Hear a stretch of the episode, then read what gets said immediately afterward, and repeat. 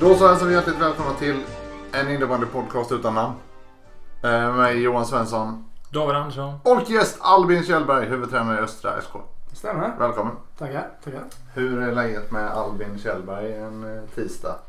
Det är ganska bra. Man suger fortfarande lite på karamellen sen vinsten mot Visby i helgen. Efter sanden, ska sägas. Ta oss igenom matchen lite snabbt. Lite som vanligt. Vi kommer ut faktiskt väldigt bra i första perioden. Framförallt första 10. Skapar många bra lägen och har väl bud på ytterligare några. Sen blir det väl lite det här klassiska Östra-syndromet att vi kanske blir lite nöjda så vi går ner någon halv procent och då är Visby så pass skickliga så de ganska snabbt kommer in i matchen igen. Så skulle jag säga att första perioden är väl rättvist. Att det står kryss.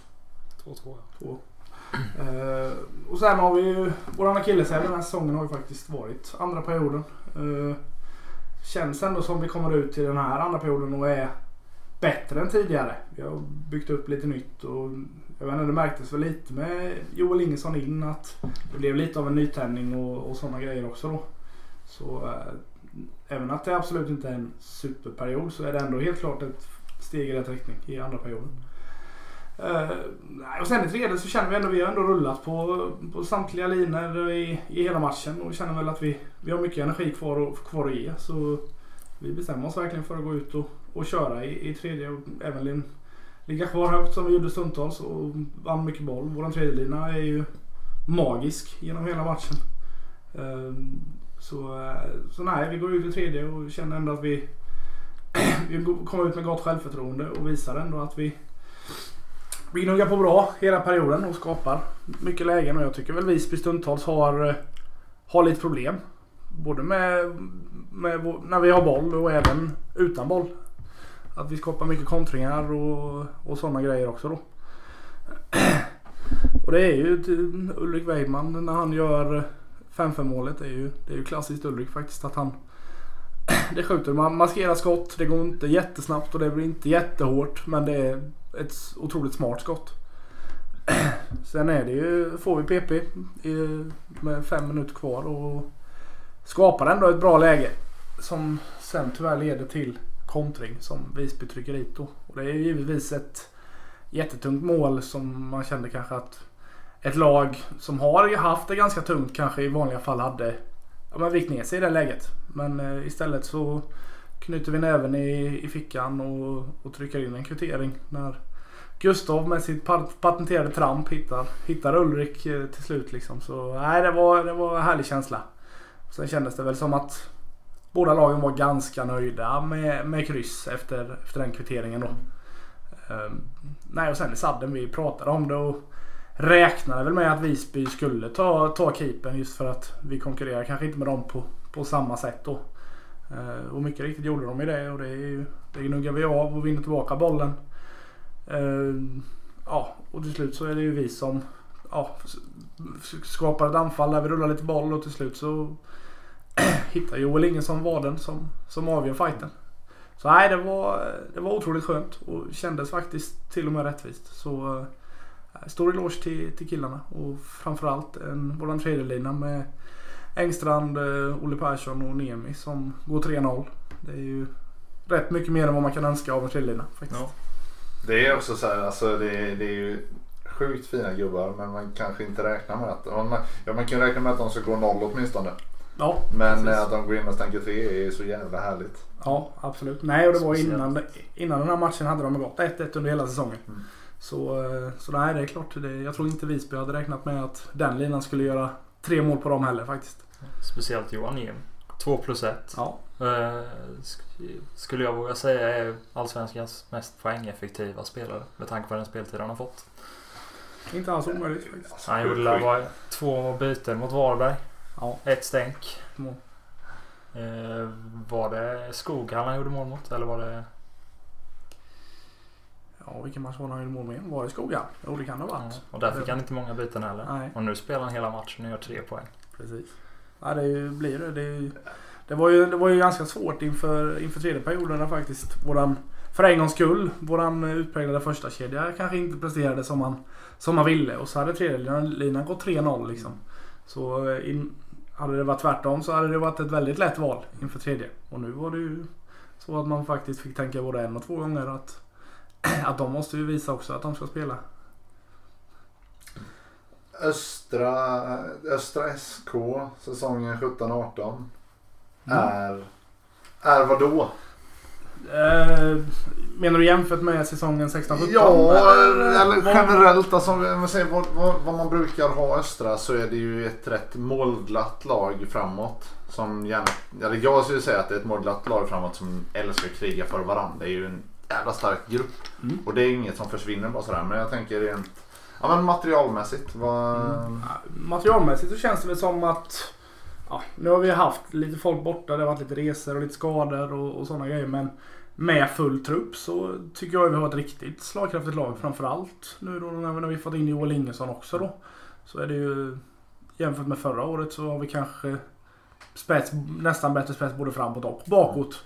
Men när vi fått in han då, från början hade vi ju en otrolig backsida med Dalle och Liv innan säsongen då, och det är ju två backar som i sina bästa stunder är SSL-klass. Om man ska vi dra en lista på förluster och inkomster om man säger? Oj, ska jag kunna det i huvudet menar du? Ja. Vi börjar bakifrån. Vedad, Movic, Olden spelade ut sig rätt, inlett han själv. Så han la ner. Max Johansson gjorde som många andra i området, stack till Kalmar. Oskar Winslöv, en timeout, har ju börjat träna med oss igen för att hålla igång, spelar ju mest med B-laget och gör det bra där, ska vi inte glömma heller. Nej, absolut, nej, och Winnie är ju en jättegod kille som alltid ger allt och så på sikt så kommer han ju också vara med och konkurrera, absolut. Dennis Svensson som stack och pluggade i Linköping, som spelar i SSL, eller Real Ledberg eller vad kallas de numera? Ja, det är alltså enligt oss världens bästa division 2-lag. Och där har han ju fest och leder poängligan utan problem. Oh ja. Och det har jag sagt innan, det är ju underkant. Han ska ju upp i 100 poäng alltså. Ja, det är det sant. Och i det här sällskapet också. Ja, men exakt. Sen Oskar Liljegran. Stack ju för plugg i Skövde, och i samband med det då Lockerud Mariestad. Så det är också en jävligt god kille som tog rollen väldigt bra, framförallt som målskytt förra året. Ja, alltså verkligen vaknade till förra säsongen. Var ruggigt bra. Absolut. Så det var ju jättetungt tapp i sig också. Och det, även som kille i laget, det var en glädjespridare av rang liksom, och han kanske var den som fick ta mer skit än att han fick ge, så att säga, men det är ju samtidigt så var han väldigt bra på att ta det, så att säga. Så det var det blev ju en otrolig glädje kring han också. Vad har vi mer? Ja, lite halvt. Tobba ner. Och ju ändå comebackade ju efter halva förra säsongen. Spelade ju kvalet ut också då. Jag vet inte. Han har väl inte riktigt tid och motivationen för att köra fullt ut. Det är väl framförallt resorna som spökar där, vad jag fattat som på han då. Och det är klart det är jättetungt. Man har ju sett han ner lite nu i trean, och det är ju löjligt stundtals att se han faktiskt. Det är ju en för bra innebandyspelare för division 3. Skulle jag säga. Kan vi ju nämna Robin Edén som har varit borta hittills. Han har ju börjat träna lite med men... Precis. Nej, Robin har ju haft samma skada som han hade förra året. Men nu i år då så har de ju satt in en skruv i foten på han. Så att det ska hålla ihop. Så vad jag har fattat som så ska han vara startklar från och med imorgon. Skönt. När vi har träning. Och då ska man säga så här då, att lägga till Robin Edén till den redan starka backbesättningen. Precis, och det gör ju till och med att man kanske får lite huvudbry om man ska spela Robin som forward. Precis. Vilket ju gör att forwardsidan blir ytterligare konkurrens på vad det redan är just nu. Jag menar nu när, som sagt, tredje gjorde så pass bra och Linus Martinsson var på semester till exempel. Och så där har vi ytterligare en som... Och var ju helt klart en av dem som verkligen tog plats förra säsongen. Absolut. Och gick in och verkligen tog en roll som man behövde. Ja, nej men det var, skulle jag nog säga, var en av division 1:s mest överskattade spelare förra året. Kom från Falköping, men det var ju ändå ganska många som hade koll på han, kändes det som. Men kanske inte att han skulle vara den ledande spelaren som han ändå blev. Sen går det inte att få stopp på honom när han börjar springa. Nej, det går inte. Det är ju smartnessen han har framförallt i boxplay är ju få förunnat. faktiskt. Så det är någon man verkligen njuter av att titta på. Fortsatt in då? Fortsatt in, ja, utöver Daniel Pettersson från Fagerhult och Andreas Liv från GIK så blev det ju även Ulrik Wegman, som alla säger, jaha, är det Ottos bror? Så det kan vi ju nämna med Olle på första träningen. Så sa han, är inte han väldigt lik Otto? Jo, det sa han. Så det hade han ju faktiskt rätt i, Olle. Ja. Nej, Ulrik är ju precis som alla andra i lag, alltså en otroligt god kille. Har ju varit lagkapten nere i Sävsjö och känns som man kommer in i rollen mer och mer och vågar ta mer och mer plats. Så det är ju precis det vi behöver, att framförallt de som ofta hörs och syns, att de kan få lite avlast också.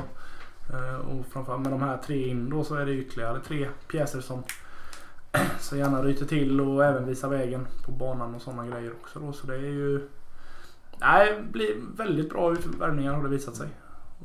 Och nu, ja, det senaste jag nämnde, men Joel Ingesson på dubbellist nu då, har ju varit borta sen i, ja, under slutspelet egentligen, hjärnhinneinflammation då, och har varit igång i 4 veckor tror jag, 4,5. Så nej, och det var ju, han sa ju att ska han bli utlånad så skulle han till Östra, och det fanns inget annat. Så all cred till Majs som valde att låta oss få ta del av honom, och vi ska givetvis göra allt för att han ska få komma tillbaka till SSL, men sen hoppas vi givetvis att vi får använda honom så mycket det bara går då. Det visade sig redan i söndags att han är en som kan göra skillnad. Ja, det tog ju 2 minuter för honom att göra 1-0. Precis. Så att det sitter ju fortfarande, om man säger. Det är ju det. Var det Visby han stängte? Nej, Kalmarsund var det i allsvenskan förra året. Han gjorde 6 mål. Mm. Får Stille akta sig. Stille får akta sig. Så har vunnit mot Kalmarsund. De har gjort det. Mm. Inte så svårt.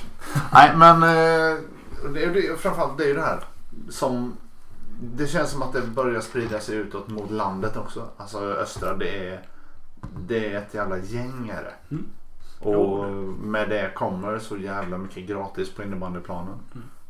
Och dessutom så mycket individuellt starkt som är liksom att det blir nästan naturligt att det ska gå framåt på innebandyplan. Ja, precis. Mm. Nej, och det var ju, jag fattade som på Ulrik, var ju en stor anledning att han hade liksom, har mött Östra många år och tycker att vi spelar en rolig innebandy, och att framförallt att vi är ett jävligt gött gäng och har alltid varit. Och det är ju någonting det är egentligen ingenting vi behöver jobba på, utan det är något som kommer automatiskt i det här gänget, utan alla umgås med alla, och jag menar, är det lördagkväll efter en match, framförallt efter en seger, så går de ut och har roligt tillsammans, killarna och sådana grejer liksom. Så det kan väl folk tycka vad de vill om, men jag tycker att det är viktigt, för jag tror det är delvis det som har gjort att vi ändå är allsvenskan idag faktiskt. Ja, men det vet man ju, och det är ju också, man vet också hur lätt det är att komma in i en sån grupp.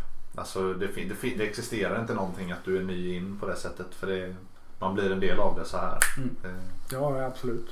Och det tror jag både att Ulrik, Dalle och Liv kände. Nu känner ju framförallt Dalle och Liv många laget sen tidigare då, så men jag tror Ulrik kände så ganska snabbt också, att han var inne i truppen efter en halv träning nästan, så att säga. Så han är ju, han går ju nu under epitetet storebror, så han har börjat få leva med det här hos oss också. Ja, det är härligt. Lite kort säsongsinledningen. Mm. Ja, det går inte att säga annat än att det är klart att det var tufft. Det har det absolut varit. Men det är klart man gärna hade sett att vi hade haft mer än 5 poäng efter 7 omgångar. Mm. Och det hade vi väl själva kanske trott också ändå. Spelmässigt så kanske vi till och med borde ha mer än 5 poäng. För jag tycker många prestationer har varit bra. Det har ju varit, framförallt varit vår andra period som vi har haft det tufft i. Jag vet, Linus sa det här om veckan. Vi ligger väl en 13, 14, 15 minus i andra perioden. Mm. Och det är där vi har förlorat matcherna. Så bara man ser Varberg borta till exempel, vi tvingar dem att ta timeout efter 14 minuter i första, och det visar ju någonstans att i våra bästa stunder så kan vi faktiskt rå på samtliga lag i serien. Det är ju, sen är det ju att hitta jämnheten. Det har ju varit lite berg-dalbanenivåer stundtals, väldigt höga toppar med lite djupare dalar då. Nej, och det är Karlstad borta leder vi efter första också och spelar bra. Sen var väl Karlstad kanske lite det laget som gick ner några procent när de mötte ett förmodat bottenlag. Mm. Men det ändå det är att alltså, de spetsgubbarna med Brunna Kolling och Björkström och dem och vi ändå visade att i första perioden hänger vi med. Sen är det ju andra perioden återigen då som fäller oss den matchen. Och samma sak nere i Åstorp. Jag tycker vi kommer ut bra där också. Och ja, Sundsvall till och med dominerar matchen och skapar jättemycket. Och sen kommer den här andra perioden när vi släpper lite väl många mål och hamnar efter. Och då behöver vi jaga och så får de istället kontra på sin hemmaplan då. Och det kanske snarare skulle vara tvärtom. Att vi skulle kanske fått en tidig ledning och kunnat ligga lite lägre och kunna kontra på dem. Mm. Ja, Kraftstaden hemma är ju, den är man ju fortfarande bitter över faktiskt. Det är ju, jag tycker vi, där är vi faktiskt det bättre laget i 55 minuter i stort sett. Det är att, ja, jag vet inte vad de vill med sin innebandy, men det kan inte vara så utvecklande att spela i Kraftstaden i år. Ligga lågt och kontra och säga att man ska bli bättre än vad man var förra året, och det betyder att man ska vara nosa på kvalplatserna och då komma till en nykomling och ligga lågt och bara flytta på kontringar kan jag väl tycka är lite konstigt. Helt klart. För din egen del. Mm. Varför bli innebandytränare? Och du kan inte komma med anledningen att du är för dålig innebandyspelare. Nej, det var det jag tänkte säga för dig. Det visade sig för jag spelade ju i Östra i Allsvenskan säsongen 11-12 när vi hade Johan Ivarsson som tränare. Och fick väl inte riktigt den speltiden kanske jag önskade, så det slutade med att jag tröttnade helt på innebandy överlag. Vilket gjorde att jag tog ett uppehåll helt från innebandyn i nästan 2 år i stort sett. Jag kollade inte på en match. Sen efter det så började jag väl ändå känna att jag fick upp lite sug igen. Men kanske inte för att spela, men just för att ändå vara tillbaka inom innebandykretsarna då så att säga. Och den sommaren så var Johan Samuelsson huvudtränare för Hovslätt. Och jag kände han delvis när han var i Östra, och jag pluggade under den tiden också, så vi pratade lite och han sa att han gärna ville ha en assisterande, så då blev det att jag hoppade på det tåget och testade och tyckte väl att det var ganska roligt. Sen kände man väl kanske att det här med det taktiska och sådana grejer, att man inte riktigt var där än. Men man har ändå spelat så pass länge och ändå varit på en hyfsad nivå. Så lite grunder hade man givetvis. Och den säsongen blev väl kanske inte vad man önskade. Men ja, det slutade med i alla fall att jag gjorde comeback i sista 2-3 matcherna där för att stötta upp när vi hade lite folk borta och så vidare. Så ja, den säsongen höll vi oss kvar precis med Hovslätt då. Och efter det så var det ett stundande kval för Östra, där de först mötte Floda i ett dubbelmöte där de vann då, och sen mötte Sävsjö i en kokande match. Vi åkte ner till Sävsjö i match 1 där och kollade inför. Ja, vi var där en 20 minuter innan och vi fick stå längst ut mot väggen så att säga. Så det var runt 1000 pers där. Och sen Sävsjö, det finns inte så mycket annat i Sävsjö, så det var ju hela byn hade ju sluts upp så att säga. Så nej, det var bra tryck på det, och så Tim var skadad och John var nog inte med i matchen heller tror jag. Och sen kom de hem då och låg under med och var det för 3-0, och sen där de till slut trycker in ett viktigt 3-1-mål i slutet av perioden och ja, vinner den matchen till slut, och sen av bara farten tar hem det då. Och redan under kvällen där när det firades så kom Axel fram till mig, och jag och Stille hade väl småpratat lite om det, att han ville ha en assisterande under sig då. Så Axel frågade, och då kände jag att det var ett ganska lätt val att komma tillbaka till Östra, där det är faktiskt där man har trivts som bäst alla gånger man har varit där. Så jag hoppade på där och körde ihop med Stille då. Först ett år i Allsvenskan där vi till slut åkte ur då. Efter vi hade ju en streak på 12 raka torskar, och det var ju lite väl tungt om man säger så. Helt klart. Ja, men ändå en bra avslutning på säsongen. Nu vet vi, avgörande matchen var ju upp mot Örebro borta som kvalade till slut det året då.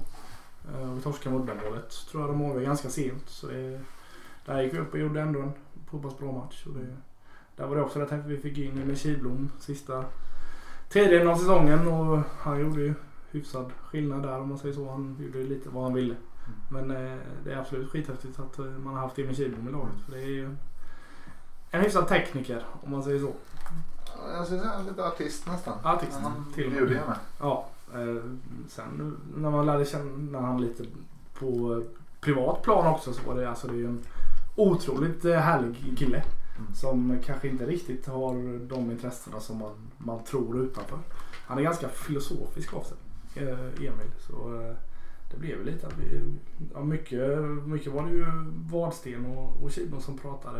Vardsten är också lite sån här filosofisk som, ja, mycket politik och sådana grejer som de satt och tjötade om då. Så nej, det var en rolig säsong, även att vi åkte ur skulle man säga. Det är givetvis det häftigaste minnet är när vi slår Kalmarsund borta, när Joel gör mål på allt han vidrör. Vi täckte 35 skott den matchen, så det klippet hade man velat se fler gånger faktiskt. Och sen förra året då så körde vi på, jag och Stille ett år till. Kände väl att vi behövde göra något för att stimulera både oss själva och truppen, så vi bestämde oss för att köra lite högre försvarsspel och just för att få äga mer boll och sådana grejer, och vi hade ändå så pass bra trupp på tre linjer så vi kände att vi skulle kunna göra det, och det var ju någonting som visade sig vara bra i slutändan. Framförallt ja, tjurigheten vi hade när vi torskade uppe i Floda i kvalet där, och när vi åker hem och vinner med, ja, eller krossar med 12-3. Det är ju en insats som är svår att toppa faktiskt. För det var så killarna tuggade fradga nästan innan matchen där. Så där var man ändå ganska, även om man var nervös så kände man ändå att vinner vi inte idag så vinner vi faktiskt aldrig någon matchen. Och så det visade sig ändå att vi var snäppet större än vad Floda var. Och sen Lerum i kvalet var ju... Ja, det var ju tre otroligt bra matcher. Kändes det som det var faktiskt två lag som kanske båda borde spela i Allsvenskan i år egentligen. Där vi vinner ganska rättvist hemma. Jag tror det är 7-5. 7-4 kanske. Och sen åkte vi upp till Lerum då, mitt i veckan där. Och det är klart vi hade nosade lite på att kunna fira i bussen hem och sådana grejer. Men samtidigt var det var absolut inte det var fokus på. Utan det var fokus på att göra en så bra match jag kunde, och det var ju faktiskt en insats som var otroligt bra. Vi gör en jättebra match i 60 minuter och torskar 3-2. Så det var en tung torsk på det sättet, men samtidigt så kunde man ändå känna att vi ändå gjort en så pass bra match. Så det tar vi ju ändå med oss hem till delen i kvalfinalen då, så att säga. Ja, och den matchen blev ju så lik som nästan alla andra matcher mot Lerum att det var tajt och jämnt i stort sett hela matchen, och när de trycker in 7-6 med, ja, jag tror det var 2,5 minut kvar eller någonting. Så det är klart då började man ju ha svårt att stå still och känna lite ångest så, för det var ju, alltså vi skulle ju upp i år. Det var ju bara så vi var i det bästa laget tyckte vi. Så och tiden gick ju snabbare och snabbare, och till slut så var det bara 5 sekunder kvar och vi har frislag i hörn, och då kände man ju att hur fan ska vi få in bollen härifrån? De har ju täckt ner varenda skott hela matchen i stort sett, och Gustav trampar och skjuter på ett ben och som studsar på en rygg och går i en båge över Oliver Cedergren i målet, och till slut letar sig in i maskan med 2 sekunder kvar. Så det var ju frenesi deluxe som man säger så, och det kändes som bara av farten i sadden så till slut så avgör vi ju i sadden också, och det är ju... Även där Gustav Ehrman. Även där Gustav Ehrman på ett sätt som Stille hade tjatat på han, ja, sen han kom till Östra, att inte göra så, att stoppa ner kontingen och trampa in och hota istället. Framförallt inte trampa in och hota på typ 3 gubbar. Nej, precis. Men det är också så här, är det någon som hittar igenom där? Så är det, ja, då är det Gustav. Ja. Och det är, alltså, är det någon som avgör en sån match på det sättet han gör, så är det Gustav. Även att han skjuter 20 skott per match, så är det ju inte jättekonstigt att det är han som avgör, för han har ju ett målsinne utan dess like. Så nej, det var, alltså, skulle man skriva en film om hur en idrottsfilm om hur vi hade gått upp, så är det typ exakt så här man hade gjort faktiskt. Så nej, det var en häftig upplevelse. Och denna säsongen som headcoach. Mm. Ja, Stille fick ju erbjudande av Kalmarsund. Jag som hade kontakt med vet ju att det började... Intresset från Kalmarsund dök ju upp i hyfsat tidigt skede. Och vi som var närmast Emil då sa ju att alltså, det är klart han ska ta den chansen om det skulle bli så. Det är ju ändå en klubb som vill uppåt och med spelare som Kim Nilsson och Mackan Johansson, så det är klart man skulle då ta den chansen. Sen var det givetvis tråkigt att tappa en som man umgås med nästan alla dagar i veckan liksom. Så det, på det sättet så var det kanske det tyngsta. Sen givetvis gillade jag att ha han som kollega också, men på det sättet hade jag snarare tvingat han att ta chansen. Just för att han kanske aldrig riktigt tog chansen som spelare. Så efter det, jag agerade ju sportchef då från säsongen tog slut fram till idag egentligen. Så vi började leta, ringa lite namn.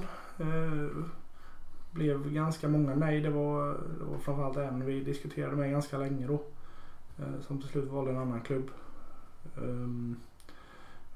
Och så vi kände väl att efter 3-4 nej så började det inte finnas så många alternativ kvar, så det började väl växa lite fram hos mig först och främst då, och jag pratade med det gamla gardet, med Persson och John och Mange, hur de kände och tyckte kring det, och de kände väl ändå att det var det bästa alternativet, och då kände jag att då testar vi på det här och tar över huvudrollen. Och sen ska jag ju absolut inte påstå att jag har samma kunskap som Emil Stille har, utan det är ju kanske mer att jag coachar på ett ganska öppet sätt, lite Bang & Boys style om man säger så då.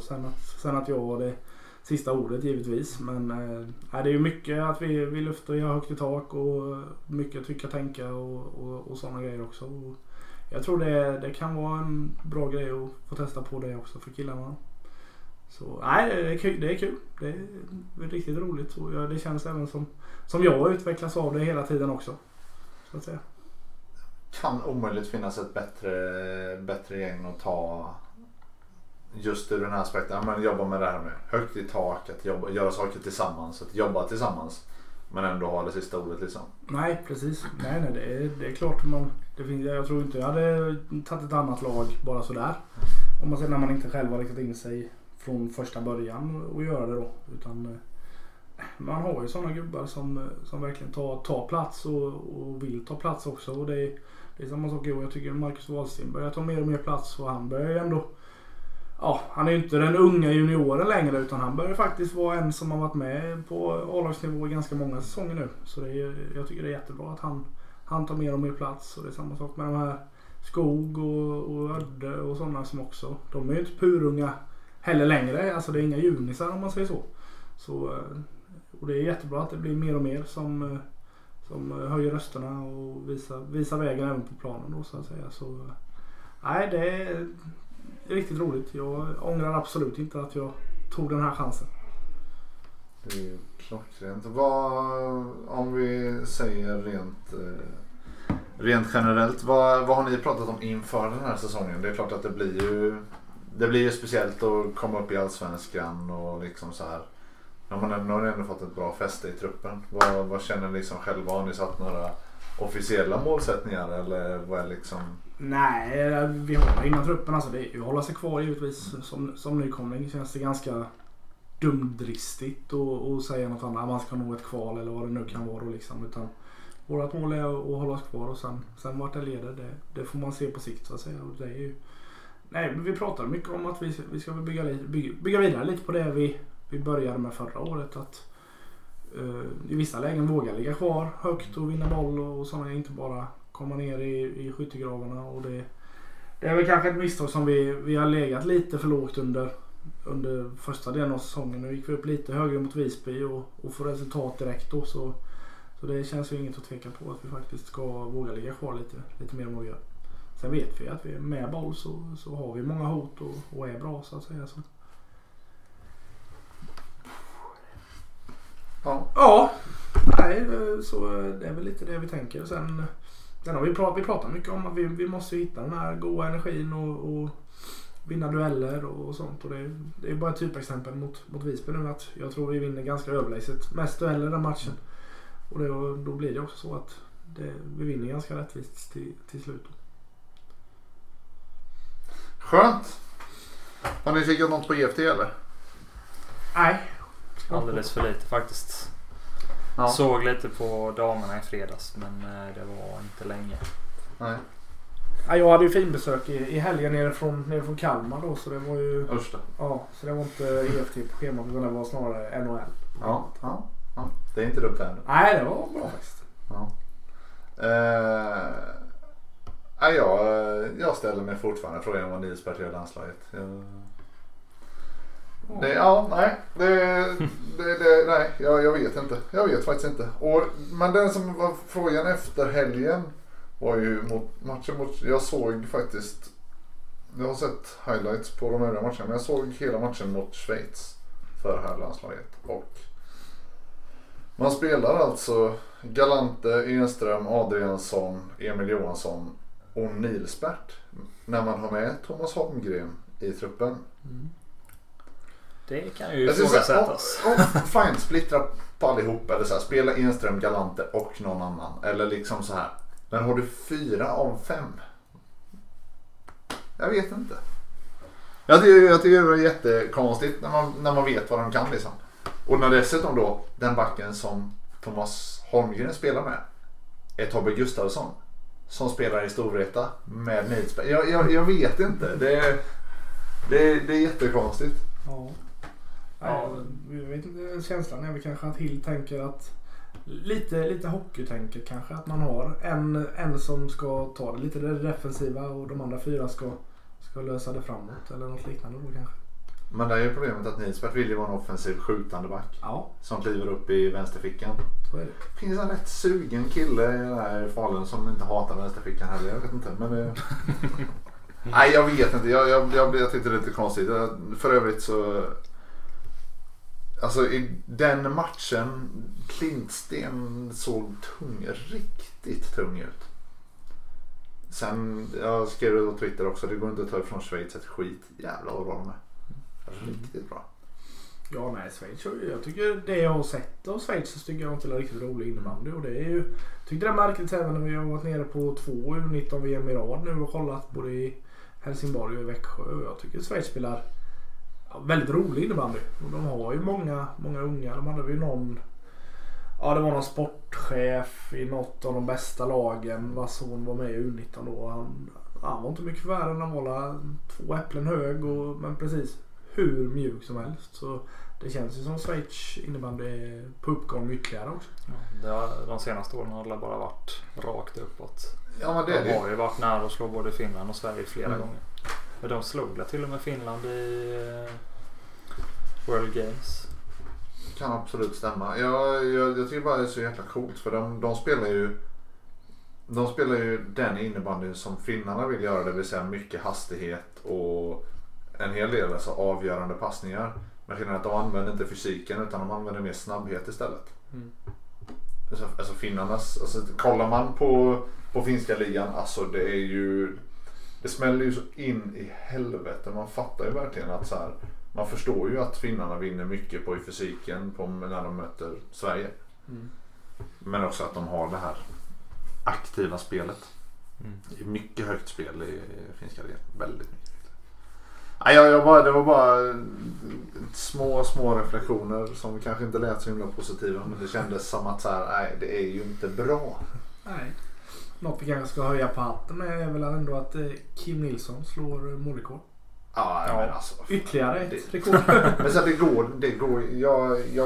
Jag kan nog ha varit lite tveksam till Kim någon stund. Men så bra som han är i landslaget. Det skiter jag i om han spelar division 3. Om han är så bra i landslaget. Ja.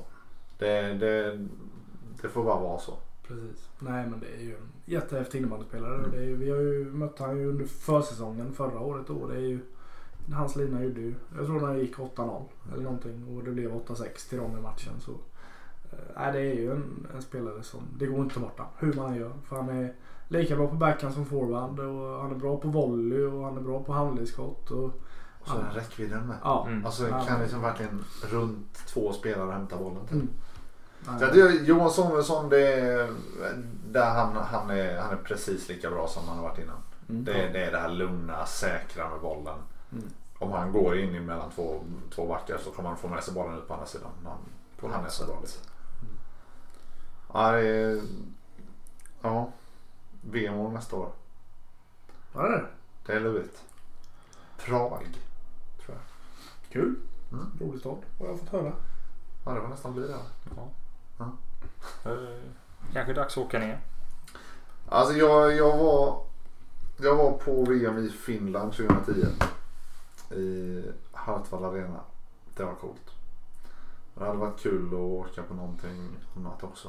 Och lite se det. Helst bara kan åka dit och bara njuta. Och liksom inte vara och jobba någonting utan bara åka dit och bara se liksom. Mm. Det hade varit helt coolt. Just det, helgen. Hur är det med Mike? Mike har hjärnskakning. Ja. Så jag har fått höra på håll så är det väl 2-3 veckor borta då. Jag har ju inte sett situationen själv, men jag fattade som så var att han sprang in i en axel. Helt oavsiktligt från andra killen, utan det var otur liksom. Och jag fattade att han mådde väl ganska dåligt under lördag, dag och kväll.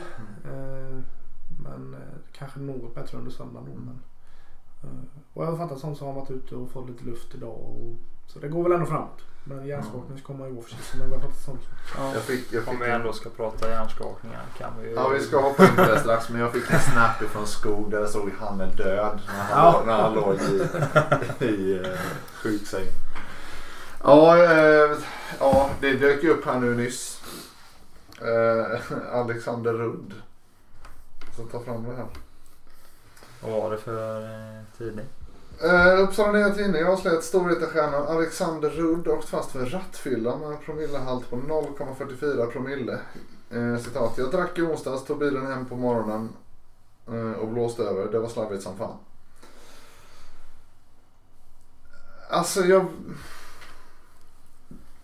Känns väl lite onödigt att ens ta den lilla chansningen kanske. Ja. Ja, men för en spelare som någonstans vad det verkar ska vara lite på väg tillbaka och har börjat träna. Mm. Det här känns så jävla korkat. Jag förstår inte. Det här händer inte ens oss i finals liksom. Nej, exakt. Och jag kan tänka mig att det är betydligt värre på den fronten i finals än vad det är för Alexander Rudd. Nej, jag vet inte. Alltså... Nog för att det varit lite landslagsuppehåll, men det där är ju direkt korkat. Ja, ja. Absolut. Jag vet knappt hur jag ska... Det slår så snett i huvudet. Det är ju, eller för mig är det inte den spelaren jag förväntar mig, men jag tänker mig skulle kunna göra något sånt. Alltså, det finns ju betydligt... Vad ska man säga? Det finns ju betydligt festligare spelare i Superligan och i Allsvenskan som känns som att så här ja, det skulle kunna hända. Ja. Ja, jag vet inte. Ja, på tal om Skog liksom. Ja, men inte riktigt kanske. Nej, men det är det. Jag tycker det är så jäkla... Framförallt också om han nu då ska vara en spelare som skulle kunna vara på väg och kunna jobba sig tillbaka till och ta sig in i ett landslag och kunna liksom...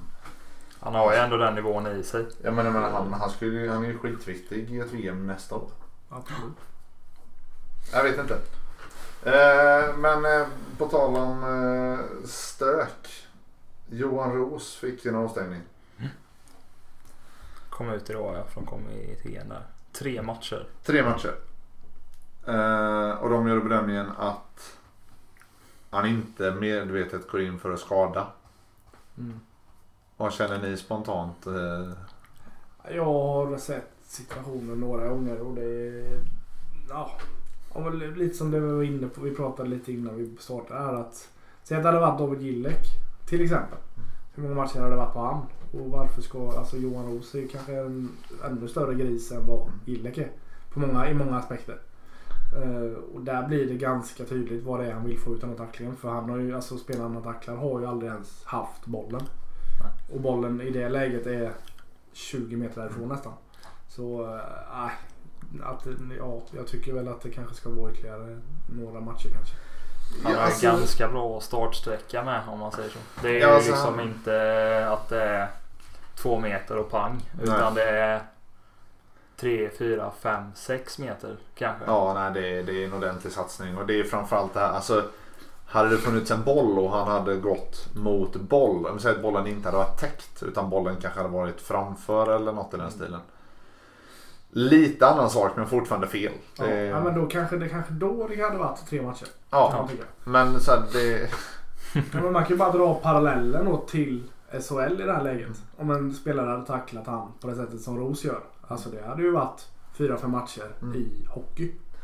Och då är tacklingar en del av sporten. Precis. Nej, så det är, jag håller med om det. Och det är också det här. Jag hoppar in till det som Joel Milesson skriver på Twitter som är väldigt intressant. 1. JN kan avgöra att Henriksson medvetet går in för skada men inte om Ros gör det. Och för mig är det väldigt tydligt att det, alltså, om, ur rena bedömningssituationer så känns ju den här betydligt lättare att bedöma att den är för skada, tycker jag.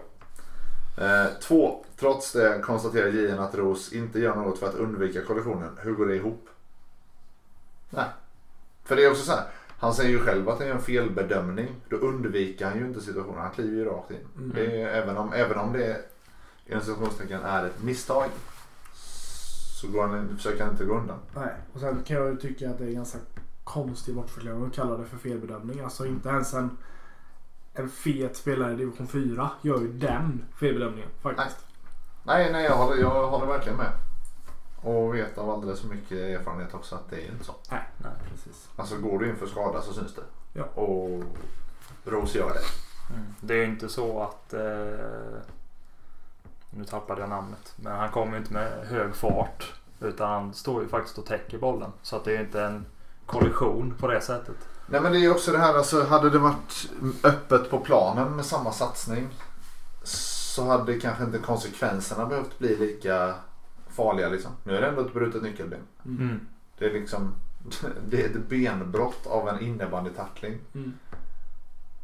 Som jag menar så här, om det är en felbedömning så är det fortfarande en medveten tackling. Det är ju det, han tacklar ju fortfarande medvetet, men han bedömer situationen fel. Hade han sagt nej, det var inte meningen, eller det liksom hade han sagt att jag försöker vika undan. Ja visst, men han säger ju själv att han gör det liksom. Ja. Det är väldigt konstigt. Det är lite som att JN säger emot det Ros säger. Vilket också är helt jätteskumt. Vad hade det blivit för straff om Gillek hade gjort det här? 7? Ja, räcker det? Nej, jag vet inte. Ja, mellan 7 och 10 då. Ja, typ. Det är jävligt konstigt. Ja, jättekonstigt. Jag tycker ändå att Ros har gjort så pass mycket med, så han borde börja hamna i den kategorin också förr eller senare. Ja. Man kan hoppas att det här kanske är sista chansen då. Ja, det känns som att de har pratat lite om det här med återfall. Alltså återfallsförbrytare begreppet med just det här. Precis. Men Gillek har ju, det är ju tydligt, det har ju stigrat upp. Det har ju gått upp. Ja. Och sen har han ju gjort förjävliga grejer, men han har ju bestraffats hårdare därefter också liksom. Och det har jag kan tycka att det har varit rimligt. Men nej, jag vet inte, jag bara, det är så synd på sporten att på en dumhet och en så kallad felbedömning så torskar vi en av ligans mer intressanta skyttar på någon månad för att han blir skadad av en tackling som är en så kallad felbedömning. Jag tycker det är så jävla synd. Och likadant så här, jag menar, kolla på Rudd då. Om vi liksom kollar in hans hjärnskakningar. Om vi liksom bara så här, jag minns inte någon av situationerna på rak arm så, men jag menar bara så här, någon av dem har ju antagligen varit en onödig tackling eller liksom någonting som så här, det hade kanske inte behövt hända. Och så torskar man en artist av rang liksom på jättelång tid. För en sport som, jag menar, varför ser folk på innebandy? Jo, för att det går fort och det är kul, det är intensivt. Precis. Nej, jag vet fan. Den här städarkulturen har ju inte riktigt, den har ju absolut inte i sporten att göra. Vilket också är intressant, för det får mig in på det här med vad som händer framför målvakter. För nu känns det som att i Superligan är vi tillbaka på att det är helt okej att plocka bort en gubbe framför kassa i stort sett. när han har varit och petat lite på målvakt. Tänker på kombinationen Nils Bertlindsten i ja, bara nu till exempel i FT. Mm. Där är en gubbe som många år. Ja, men det är det. Men det är så här, det är, man gjorde ändå liksom lite som jag uppfattar i alla fall ett försök att säga nej, är du inne och pillar då ska du bort. Alltså om en back plockar bort dig då ryker backen. Det är bara så det är. Mm. Och det är ju rätt. Mm. Jag vet för många år sedan snackade jag om det där i Majspodden. Jag kommer inte ihåg vad det var för situation. Men bara just det här att innebandy är ett powerplay så effektivt. Så går du som forward in och petar lite på målvakten. Och så kommer du back och plockar bort det. Då får du ett powerplay. Och så har du en jättehög procent på att kunna göra mål. Mm. Och det är klart du kommer gå in och göra det en gång till om du redan fått ett powerplay med dig. För du vet ju hur enkelt det är och hur lätta backarna är liksom. Givetvis. Jag kan väl tycka, alltså, nu kanske jag har lite hockey kvar i bakskallen, men jag kan väl tycka att alltså, om det kommer ett ganska sent slag på ens målvakt så kommer man få markera. Sen beror det givetvis på hur man gör situationen. Tar man ett stryptag och kastar bort han med en flygande mara, givetvis är det en utvisning. Men liksom uppmarkera, brösta upp dig, ta bort han. Ja. Kanske inte med en rejäl knuff, men ändå. Nej men plocka undan måste man kunna göra och då ska det vara en bedömningsfråga. Ja. Det är det. Mm. Ja, men en och, vanlig axel skulle du kunna duga liksom. Ja, och sen också lite så här, ett tydligt slag. Då kan du faktiskt plocka båda gubbarna om det skulle vara så. Mm. Drar ni in och slår på målvakt och det kommer en gubbe och plockar bort, ta båda två. Mm. Då är det en markering, då vet båda två. Så här gör vi inte. När vi var nere i Växjö och mötte Hovshaga förra veckan så hade vi två domare som sa, de var rätt tydliga rätt tidigt att vi kommer hålla en hög nivå. Alltså smäll på, vi håller nere det precis under att det ballar ur. Vi vill att det ska vara en hög nivå, vi ska kunna försöka spela på så mycket som möjligt. Jävlar, de höll det bra. Alltså. Och verkligen så här, alltså, vi fick ju smälla på ordentligt. Det var ju en fysisk match liksom. Men de höll det högt. Ja, nej, och det finns ju några domarpar som faktiskt håller det de säger innan matchen. Sen har jag haft domarpar som säger att de vill ha en öppen dialog med både tränare och lagkapten men som vinkar bort båda så fort man vill prata liksom. Vi var uppe i Stockholm för säsongen och mötte nykomlingen Tullinge. Hade domarpar. Jag hade aldrig haft dem innan. De var ifrån Stockholmsrådet. Fattar du det så? Och den kommunikationen de hade genom hela matchen och de stämde av med båset och de pratade med kaptenen och varje situation som kunde vara någonting så förklarar de att de ser det på det här sättet och så vidare. Och det blir ju så mycket lättare både som tränare och som spelare förstå vad han visar eller vad han gör. Istället då för det domare som pekar åt ett håll men inte kan förklara varför. Och där tycker jag det blir ett problem att det är så pass ojämn nivå på den typen av domare. De kommer med nya direktiv varje år, men någonstans tycker jag att det viktigaste de ska jobba på är ju kommunikationen med spelare. Och framförallt att lära sig att jobba tillsammans. Ja. Alltså, det är den här jämnheten, att en domare kan blåsa för minsta lilla och den andra kan låta en hel del gå förbi. Liksom. Mm. Det är ju också en stor del. Ja, så vi har spelat 5 matcher nu. 4 av de matcherna så har vi haft bättre domare än vad jag haft i hela mitt liv. I division 2. Och det hade jag inte förväntat mig. Jag trodde att det skulle gå väldigt väg dalmanen. Men... Nej, man har ju haft Björnen och Tokic i division 2 så det räcker. Ja, precis. Men de kan man ju nu. Det... Oh, tack. Nej, men det som har överraskat mig har varit just den här dialogen.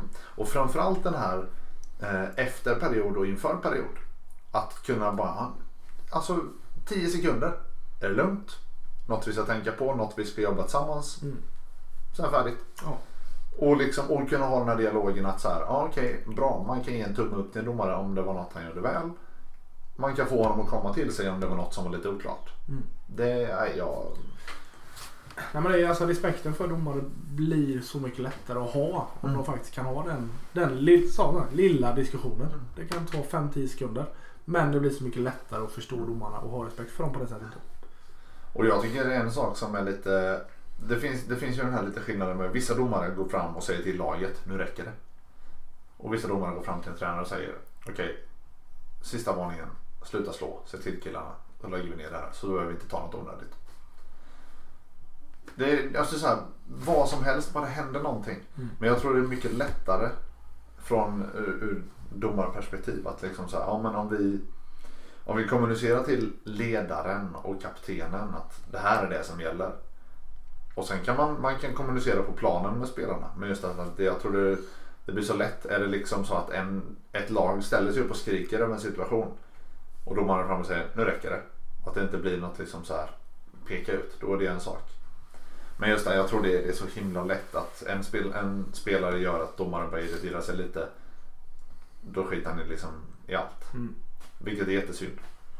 Jo, så är det ju. Det har ju varit jättetydligt genom alla år jag har spelat innebandy att ju mer så är det någon spelare som till slut säger någonting som domaren inte köper så blir det tydligt att domarna mer och mer tar steg ifrån liksom, och vill prata mindre och mindre och sådana grejer. Och det är synd för det är alltså för att då kanske kunna ta tillbaka det förtroendet från den spelaren och även när spelaren eller domaren frågar kan få förtroende själv också. Så alltså det är ju fortsatt kommunicera hela tiden.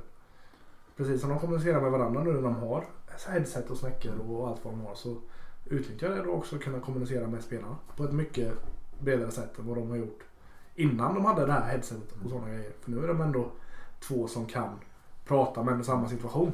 Exakt. Mm. Och kunna se det på olika sätt också. Ja. Det är det. Och... Nej, det där är väldigt intressant. Jag har verkligen blivit överraskad och det har ju gjort det så mycket lättare för mig som ledare och för oss som lag att kunna jobba med domarna. För det är ju det. Ska man bibehålla till innebandy ska gå snabbt och vara intensivt och kul att titta på då behöver du ha en dialog och ett samspel mellan ledare, domare och spelare. Mm. Där det liksom, man vet om att så här, vi vill ha flow på det, vi vill att det ska flytta på ordentligt, vi vill ha ett högt tempo. Mm. Ja, det är imponerande. Jag hoppas att det är på väg uppåt. Ja, jo, för det känns som det har varit en dipp och det har man ju hört även från Håkan Gran och sådana att det finns inga domare så att säga. Och nu om det då finns så pass bra domare i tvåan så är det kanske tecken då på att det ändå är ett steg i rätt riktning. Mm. Ja, verkligen. Och hoppas att det kanske kan smitta av sig lite på domare som också, jag menar man har ju en handfull på 16-20 domare som man har haft i division 4 de gångna säsongerna. Och det är klart att man hade önskat att det funnits de som kanske hade tänt till lite och ja, men kanske tagit åt sig lite också. För att där får de ju sin kritik. Jo, tack. Hashtag Emil Stille. Vad mer? Jag tänkte på en grej. Hur har ni det i Allsvenskan? Jag tänker sen när det kommer inbjudningar till matcher. Mm. Hur varierande är de? Eller får du dem överhuvudtaget? Nej, jag ser inte jättemycket av dem faktiskt. Jag har sett några, men många är ju ganska liknande. Vissa skriver ut ett schema fram till matchstart och vissa säger att man får ett schema när man kommer på plats. Mm. Det är väl egentligen det som är skillnaden. Men annars är det ju inbjudna, välkomna till Karlstad, hallen när ni har tillgänglig omklädningsrum 2 timmar innan match. Mm. Planen är tillgänglig från den tiden och ja, det är ganska standard.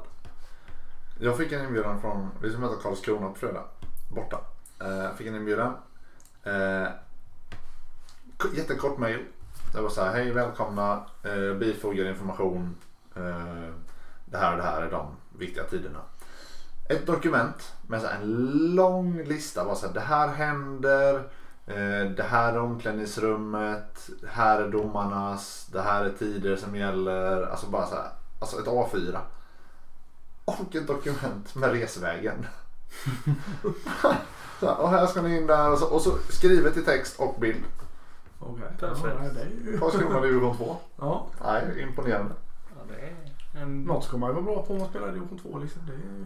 ja, det är, ja, om man inte är bra på innebandy så får man vara bra på den vägen i alla fall. Ja, men det är ju proffsigt. Jag tycker det är jäkligt imponerande. Något som också överraskat, alltså publiksiffrorna i division 2. Mm. Jag hade en liten dialog med en kille idag om det där att så här, den innebandy man läser på olika plattformar här och där. Det är ju Superligan, det är lite Allsvenskan, det är Superligan dam, det är landslag. Kollar man antalet människor som kollar på en serie som division 2 eller division 1 i hela Sverige på en vecka. Det är enorma siffror egentligen. Mm. Känslan är väl att många just division 2-lag är lag i lite mindre byar slash städer slash samhällen. Mm. Vilket gör att det finns inget annat. Utan det är kanske typ Nässjö till exempel då har bandy också. Mm. Men utöver det är ju innebandyn störst där nere. Basket. Mm. Ja, basket. Men det är samma sak när Karlskrona, visst de har hockeyn. Mm. Men har de något mer? Ja, men jag tänker lite samma typ i Vimmerby. Ja. Vimmerby har ett publiksnitt på över 500 i division 2. Ja. Vilket är helt fantastiskt. Ja, och där är det också Vimmerby, där har de till och med var etta. Ja. I stort sett. Visst, Vimmerby hockey kanske är division 3 eller någonting. Jo, men ja. Och jag tror det är mycket det som gör att publiksiffrorna blir så pass höga, just för att folk har inget annat att kolla på. I Jönköping så alltså, jag vet inte vad vi kan vara i rankingen. Vi är alla 11-12 i rankingen liksom. Mm. Vilket gör att vi inte har jättemycket folk, utan det är ju HV Södra och sen är det Majs och sen är det Hallby som drar mycket mer och Sirius drar mer. Mm. Och sen är vi är inte ens etta på innebanan liksom. Nej, inte i närheten. Det finns ju många lag framför det. Hovslätt dam till exempel hade ju över 300 pers på sin senaste match. Absolut. Nej, men det säger ju det här, det är ju det här med hjärtat också. Mm. Alltså kan du få folk, och jag menar det är ju de som går och tittar på Östra. Det är ju inte många som sitter på rätten som inte är kyrka. Nej. Och det är ju lite det som är så härligt. Det är ju samma sak som, är det 600 pers på en mulkamatch, som var det länge sedan det var så lite. Men är det 600 på en mulkamatch så är det 600 pers som sitter och skriker och ställer sig upp när det blir mål. Och, liksom. Och det är ju det här med hjärtat. Precis. Det är liksom, man har ju hellre 100 pers på en match som alla älskar det, än att ha 373 som sitter och håller käften. Ja, det är där Onyx mot Varberg kan man alla jämföra där kanske. Ja, Onyx var ju 1000 tysta och Varberg var ju 600 väldigt högljudda. Ja, jag vet inte om det var så många. Och det var, men något sånt, och det var liksom klassskillnad. Det var ju riktigt häftigt att möta Varberg, just för de hade ett publiktryck som verkligen höll igång. Sen har de ju en egen klack inom parentes på en 5-6 gubbar som håller på att hålla igång med en trumma. Men det gör ju ändå att övriga publiken klappar med. Och uppe i Onyx så var det ju egentligen bara spiken som fick igång publiken i ett fåtal tillfällen. Det är samma som Linköpings grejen. Det är en hel del folk på matcherna, men precis, det är ingen som lever. Precis. På tal om publiksiffra, vad tycker vi om GIKs publiksnitt? Jag var inte och såg. Jag måste bara säga, jag var inte och såg Falun. Jag var inte jag heller. Men jag hörde mycket folk. Men var det 1016 eller någonting sånt där? 1050 tror jag. Skitsamma. Var det så mycket folk? För det syns inget på bilderna heller. Det är väldigt svårt att säga. Alltså, arenan är ju väldigt gjord för att det ska se ut som att det är mycket folk. Men det såg ganska glest ut. Men jag bara tänkte så här, för hur mycket har GIK haft tidigare som mest? Om man säger något majsderby, har man haft typ 1200 kanske? Majsderbyna kanske de har haft mycket. Men det var ju inte jag vet inte hur mycket arenan tar. Jag tror det är 1500 kanske. Ja. Nej, jag vet inte.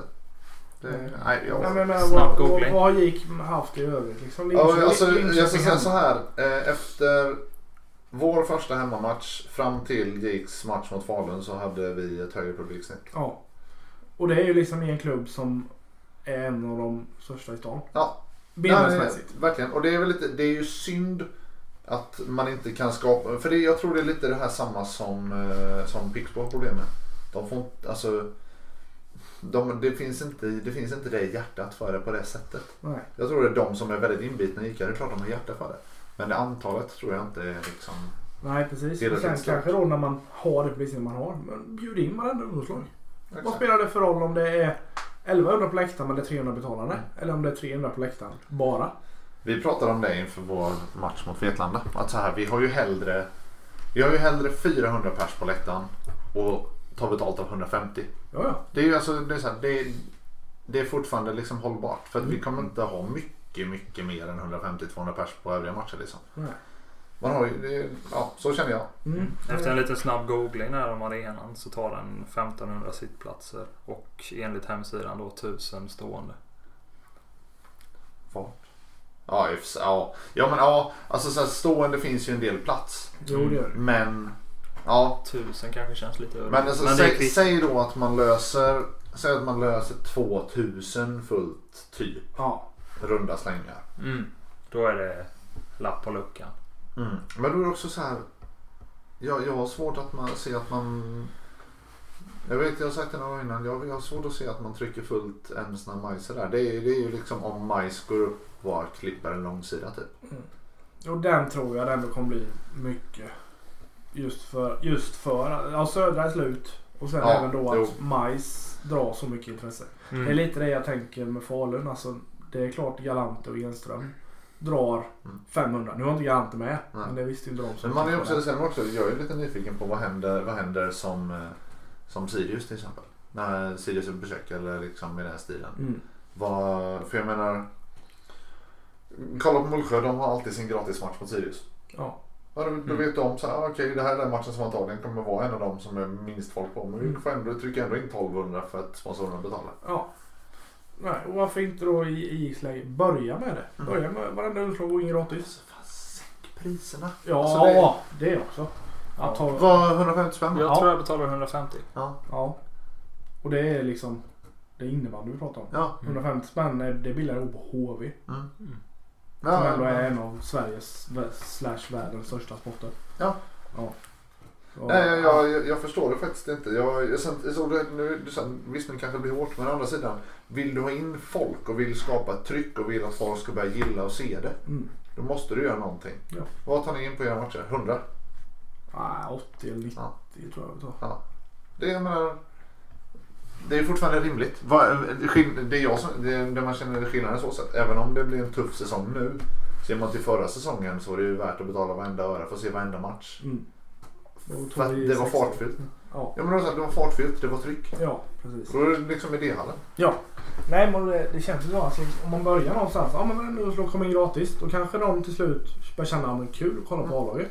Och det är samma, jag minns när jag spelade GIK som 16-åring och tyckte det var skithäftigt att kolla på GIK. Och det var liksom, jag kommer ihåg när de mötte Dalen i kvartsfinalen och vann på straffar. Det fanns inte en plats ledig i kåken.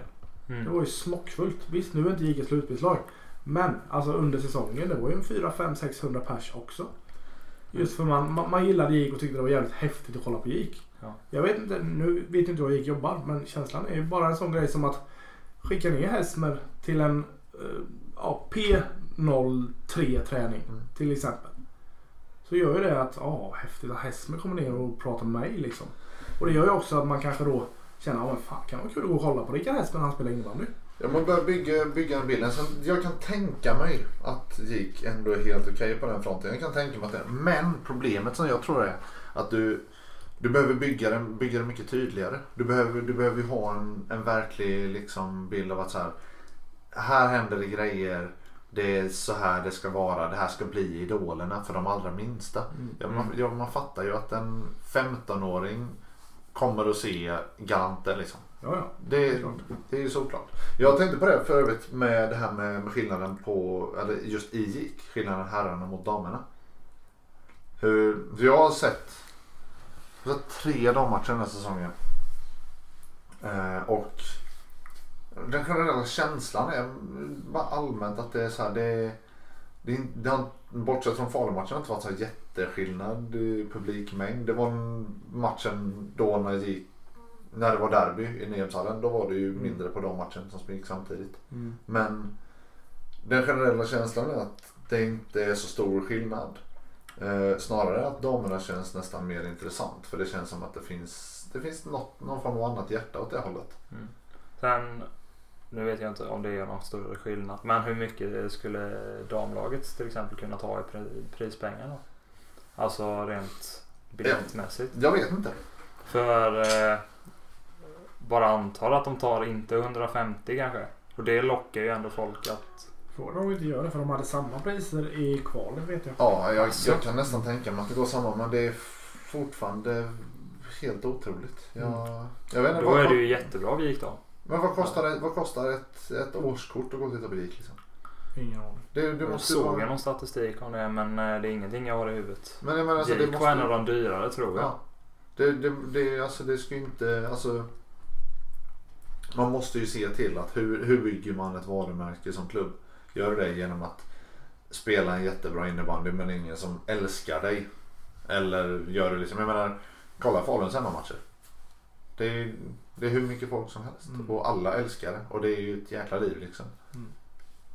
Mullsjö likaså, som är en liten skithål i Västergötland liksom. Ja, precis. Nej, jag vet inte. Jag håller med. Det är jättekonstigt. Men det är klart att det gick under 500-600 pers. Ja, men det är varumärket de har. Men det är alltså, att man, hade jag varit ordförande i GIK så hade jag haft panik. Mm. När man har så pass egentligen mycket gratis. När man har varumärket GIK. Mm. GIK har liksom funnits sedan 85. Det är klart det är ett märke i Jönköpings innebandy som är det största. Mm.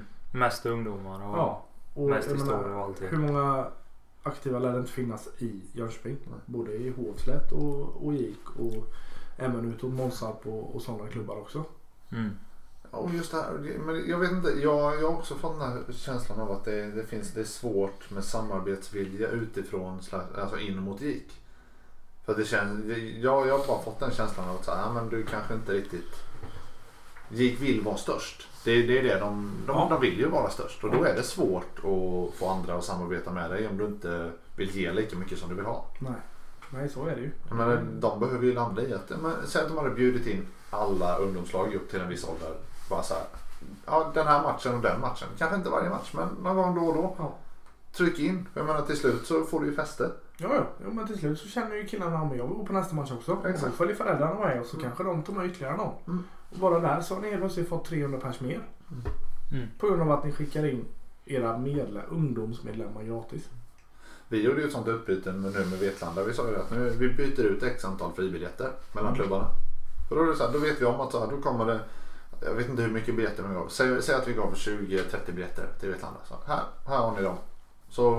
Så trycker ni in dem på matchen i Nässjö. Och så får vi samman när vi kommer dit. Alltså de här små bitarna för att få lite extra. För att liksom, det ska ju inte bara vara, alltså det jag tänker med GIK nu är att det finns en hel del kanske runt vår ålder som går och tittar för att se de lagen GIK möter. Ja, mycket så är det nog, tror jag. Jag tror att det är lite så, tyvärr. Ja. Vilket också är jäkligt synd, men samtidigt, det är klart det är ändå folk in liksom. Ja, men så. Det här hjärtat liksom, det är inte många som. Men hur många har liksom ställt sig upp när GIK har gjort ett avgörande mål mot Falun liksom på 1000 pers kontra hur många gör det i Nyhemshallen. Mm. Sen är det också det att folk reser ju hellre till Mullsjö för att kolla innebandy än att dra sig till E-hallen. Det är, alltså även om de skulle spela mot, säg att GIK hade mött Storvreta och Mullsjö mött Linköping, så tror jag hellre att det har varit fler som drog sig till. Ja, det tror jag också. Också bara en sån grej var, alltså, ja, men jämför, alltså säg då GIK Falun i arenan och så en riktigt tight match i Nyhem. Så är det ju inte 1050 på GIK Falun. Det tror jag inte. Nej, det tror jag inte. Och jag vet inte, det kanske till och med, alltså det kanske räcker med att Mullsjö möter Höllviken till exempel. Mm. Ja, jag inte just mot Falun, men säga att mot Helsingborg eller Linköping eller vad det kan vara, så tror jag ändå att Majs har mer. Och det är ju bara hatten av för Majs för det jobbet de faktiskt har gjort nu under de senaste 10 åren. Mm. Att de har byggt upp sig ifrån att spela Gunnarsbohallen till att fylla en arena för 2000 pers liksom. Nästan, inte riktigt kanske. Men nej, men det är ju där omkring. Ja. Och det är ju, men, och jag säger det återigen, de har blandat in unga människor tidigt i runt styrelser och jobbar med media och liksom folk som verkligen brinner för det. Ja. Du ska inte ha föräldrar som är där för att din unge spelar. Det funkar inte. Det går liksom inte. Fan vad hårda vi blev mot GIK. Jag får tala om det, bara en jättesnabb notis. Jag såg att Fagerhult bad GIK om ursäkt, har ni sett det här? Ja, jag läste. Efter JAS-matchen. Mm. Ska visst ha varit fylla på läktaren där. Så jag fattade det som i texten. Ja, jag har inte hört någonting om det innan. Jag uppfattar också så. De pålyste om Fagerhults policy mot alkohol och vad det nu var. Det är man lite nyfiken på. Ja, den har jag inte hört faktiskt. Också spännande med just den här JAS-biten. Alltså det är ju så här nu. Vi börjar närma oss nu. Nästa säsong och säsongen efter så är Hovslätt i kapp GIK, om inte till och med om. Ja. Mm. det blir väldigt spännande. Det blir jättespännande. För den årskullen, eller vad är det, 01-orna som kommer i Hovset nu är ju, alltså Billy Knut, alltså är ju bland det här, ja, men när de går upp, i den åldern. Och sen när de går upp sitt jarsår, ja, så har de 2-3 år i division 1 bakom sig. Ja, om nu inte då till och med vill knuta sig i majs då. Det är det. Ja. Och det är ju skithäftigt. Ja, nej, och det, jag tror det är ganska nyttigt för bygden också. Men just det här, konkurrensen behövs verkligen. Ja, och just att det kommer spelare som kan verkligen bli något från bygden. Mm. Senast var det Kasper Hedlund som är den senaste som har upcoming liksom. Otto Weidman. Ja, det är väl där. Ja. Jag skulle säga att skulle Simon Hedin bli hel så har han väldigt potential för att kunna bli det. För det, absolut. Positionsmässigt finns det få så bra avslutare här omkring. Det gör det. Men, och det får man väl lappas. Sen är det ju, ska man väl lämna ändå Gustav Johansson också. Alltså, den bolltrollaren. Ja. När man har sett han det. Nu såg inte jag den matchen han gör 7 ass. Jag vill se den matchen faktiskt. För det är ju... man är ju också lite nyfiken på om han och Lukas skulle få fortsätta spela tillsammans. Hur bra de kunde bli tillsammans. Ja. Mm. För jag menar, det var ju liksom första säsongen de spelade tillsammans som Gustav slutade titta på Lukas när han passade honom. För han visste att så här, om bollen går mot honom så kommer han göra mål. Ja. Den behöver ju vara inom 3 meter från Lukas i bredd. I stort sett. Och det är också häftigt, liksom Gustav Johansson förra året var ju ganska trög. Han var bra med boll, men det hände inte så mycket med fötterna. Och nu under sommaren var jag fattat som, jag pratade med Andreas Liv, han har gått ner 15 kilo i sommar. Ja, han har köpt stenhårt. Och det är ju, han har ju köpt med Engstrand. Ja. Och köpt stenhårt och det syns på honom. Det syns och jättetydligt. Jag tycker det märks på honom också. Han är gladare. Och ytterligare ännu bättre. Mm. Ja. Så det är ju en spelare som jag tror kommer, ja, om inte riktigt bra SSL så i alla fall. Och med att konkurrera om vår plats så småningom. Och så spännande tycker jag just när vi är på den årskullen med Simon Karlsson. Mm. Ja, han var alltså, bra. Håller bra klass i SSL. När han gick in och satte press på Thomas Holmgren. Ja. Då tänker man så här, okej, det här är en av de tyngre, bättre defensiva spelarna i Superligan och så kommer lille Simon Karlsson från Bottnaryd och springer efter. Ja. Det är rätt ballt. Det är ganska... Ja, vad säger ni? Ska vi ge oss? Ja. Klockan är ändå 5 över 7 och jag ska åka till Nässjö snart och ha träning. Vad roligt. Ja. Derby på fredag. Det är det. Tid, plats. D-hallen är det såklart. D-hallen 20.00. Blir spännande. Vad tror du om det? Vad tror jag om det? Jag tror det kommer smälla mycket. Mm. För jag tror det är något som har växt fram lite mellan Östra och Fagerhult under de senaste åren. Vi mötte dem förra säsongen och det var ju ganska mycket hårda tag där ute också. Det blev väldigt mycket utvisningar och sådana grejer. Så jag tror det kommer bli åka om. Definitivt tajtare match än vad det var på förra säsongen. Det räcker jag med. Tyvärr så krockar det ju med Sverige och Italien. Ja, och Karlskrona-Nässjö då. Ja, Karlskrona-Nässjö, det är ju konkurrensen där. Nej, det blir riktigt häftigt. Ja, jag förstår det. Alltså derby är alltid roliga matcher och i år kanske vi konkurrerar på det sättet också. Nu har ju Fagerhult börjat, kanske ännu bättre än vad man kanske trodde från början, men det känns som att i slutändan vi är ju 2 av de lagen som kommer vara med och slåss om de här platserna och hålla sig kvar till slut, tror jag. Ja, det blir väldigt intressant att höra om inte annat. Ja. Jag säger ju att det är Skogshow. Skogshow? Ja, jag hoppas det. 3+1, han vill gärna ta en i masken som vi har tagit turen på. Så. Oh. Mm. Taget. Ja, men det vet man ju. Och det är alltså... Antalet tunnlar han kommer slå i den matchen, de är ju svåra, alltså det går inte riktigt att liksom chansa på för det är ju för stort spann. Ja. Det är någonstans mellan 3 och 60. 3 och 60, ja. Ja, men det är mindre än 3 är det inte. Ja, nej. Precis. Det är väldigt hög odds på den. Ja. Ja, men gött. Ja. Det får folk inte missa. Nej, absolut. Det gör jag, men börjar må dåligt över nu. Nej, mycket intressant. Hörni, Stort tack för att ni har lyssnat. Fortsatt, har ni någonting vi skulle kunna döpa den här podden till så får ni gärna komma med det. Annars så kommer jag att ta fram ett mycket grovt namn som vi kommer att droppa nästa vecka. Gott, hörni. Tack för nu.